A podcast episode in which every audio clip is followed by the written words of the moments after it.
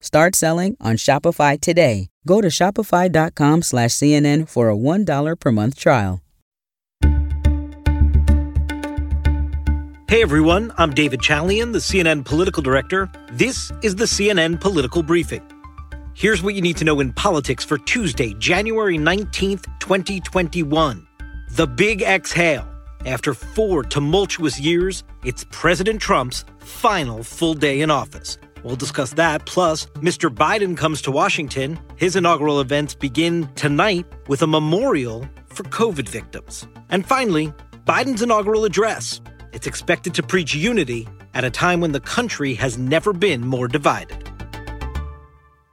Given how Donald Trump has dominated the psyche of America, of the news media, certainly, of this town, Washington, D.C., for the past five and a half years since he started his presidential campaign. And these last four tumultuous years with him as president in the Oval Office, it is really hard to believe that today is the final full day of Donald Trump's presidency. What's a little easier to believe is that it's ending in disgrace. Donald Trump is reportedly in a foul mood, still telling aides and friends that he speaks to on the phone just in recent days that he believes he won the election. So he's continuing a commitment to the big lie which of course led to the insurrection at the Capitol a couple weeks ago. It is an astonishing thing to watch a president sort of disintegrate in front of you. He leaves with his lowest approval ratings of his presidency and with leaders in his party trying to find a way forward in a post Trump era. Mitch McConnell, reconvening the United States Senate today, the day before Biden's inauguration, had this to say, which was a clear attempt at trying to get Trump behind him and move his party to a different place. The mob was fed lies. They were provoked by the president and other powerful people. We certified the people's choice for their 46th president. Tomorrow, President elect Biden and Vice President elect Harris will be sworn in. It doesn't get clearer than that. Now, I don't know where Mitch McConnell was for the last four years, but he clearly is in a place now where he is trying to make Trump a part of his party's past not part of its future. As for the president, we are still expecting a slew of controversial pardons, which could come late today on this final full day in office. And we're also expecting him to release this pre recorded video message. Apparently, he recorded it in the Blue Room of the White House. He is making a farewell remarks to camera perhaps trying to highlight his legacy items. Many in his inner circle have been urging him to give some sort of farewell address so that he can put context around these four years from his perspective. He was reluctant to do so, but eventually he did release this final speech. We did what we came here to do, and so much more. Now, as I prepare to hand power over to a new administration at noon on Wednesday, I want you to know that the movement we started is only just beginning. Since this is Trump's last full day, it is worth looking back at his inaugural address four years ago, where he depicted a country that was full of American carnage. That's what he thought he had been elected to clean up, to restore to some other era. But of course, what happened is pretty clear. Donald Trump has left American carnage in his wake with 400,000 Americans dead from the coronavirus that he could not get his arms around, control, and protect Americans from. That, more than anything else, will be Donald Trump's legacy. Now, here's what else matters today.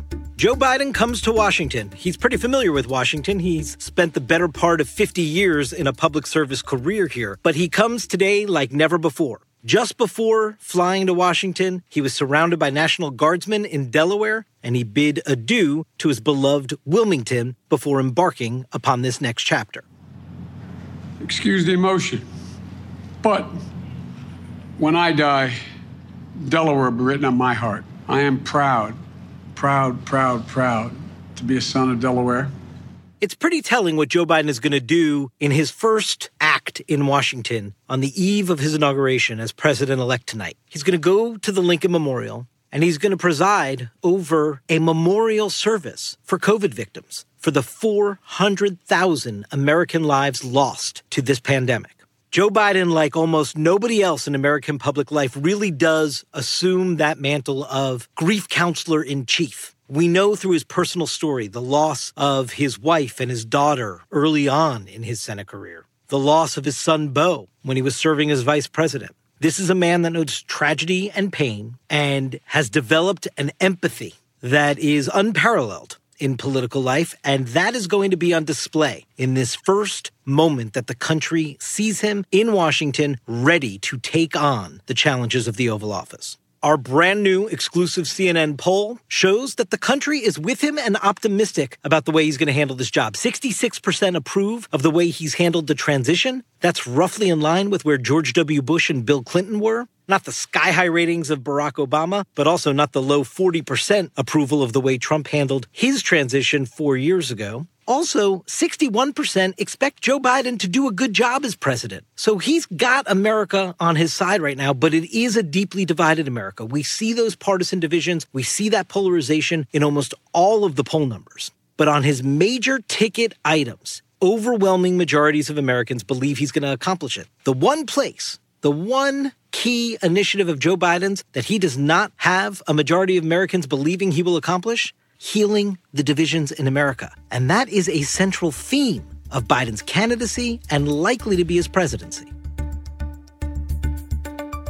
And finally, today, it is that theme of unity, of bringing the country together, of healing the country from the polarization and the political divisions that have occurred over these last many years. That is expected to be a central theme all throughout his inaugural address, which is likely to be the single biggest speech of his lifetime to date. And that is saying something for somebody who's delivered endless speeches. But this is probably the most important one. And it's also a president inheriting a set of challenges that we have not seen in most of our lifetimes. I mean, perhaps since FDR took the oath of office, and before that, maybe when Abraham Lincoln took the oath of office the challenges are extraordinary. And he's inheriting not just those challenges, but an unbelievably divided country, which is why in his 20 minute address or so, we expect him to hit that unity theme quite a bit. We also know that Jon Meacham, the historian and presidential biographer, helped shape this inaugural address along with his speechwriter, but it is something that Joe Biden himself has been working on, scribbling ideas about several days a week since he was declared the winner back in November. He hasn't had many days go by without turning some attention to what he wants to say to the American people tomorrow after he takes that oath of office.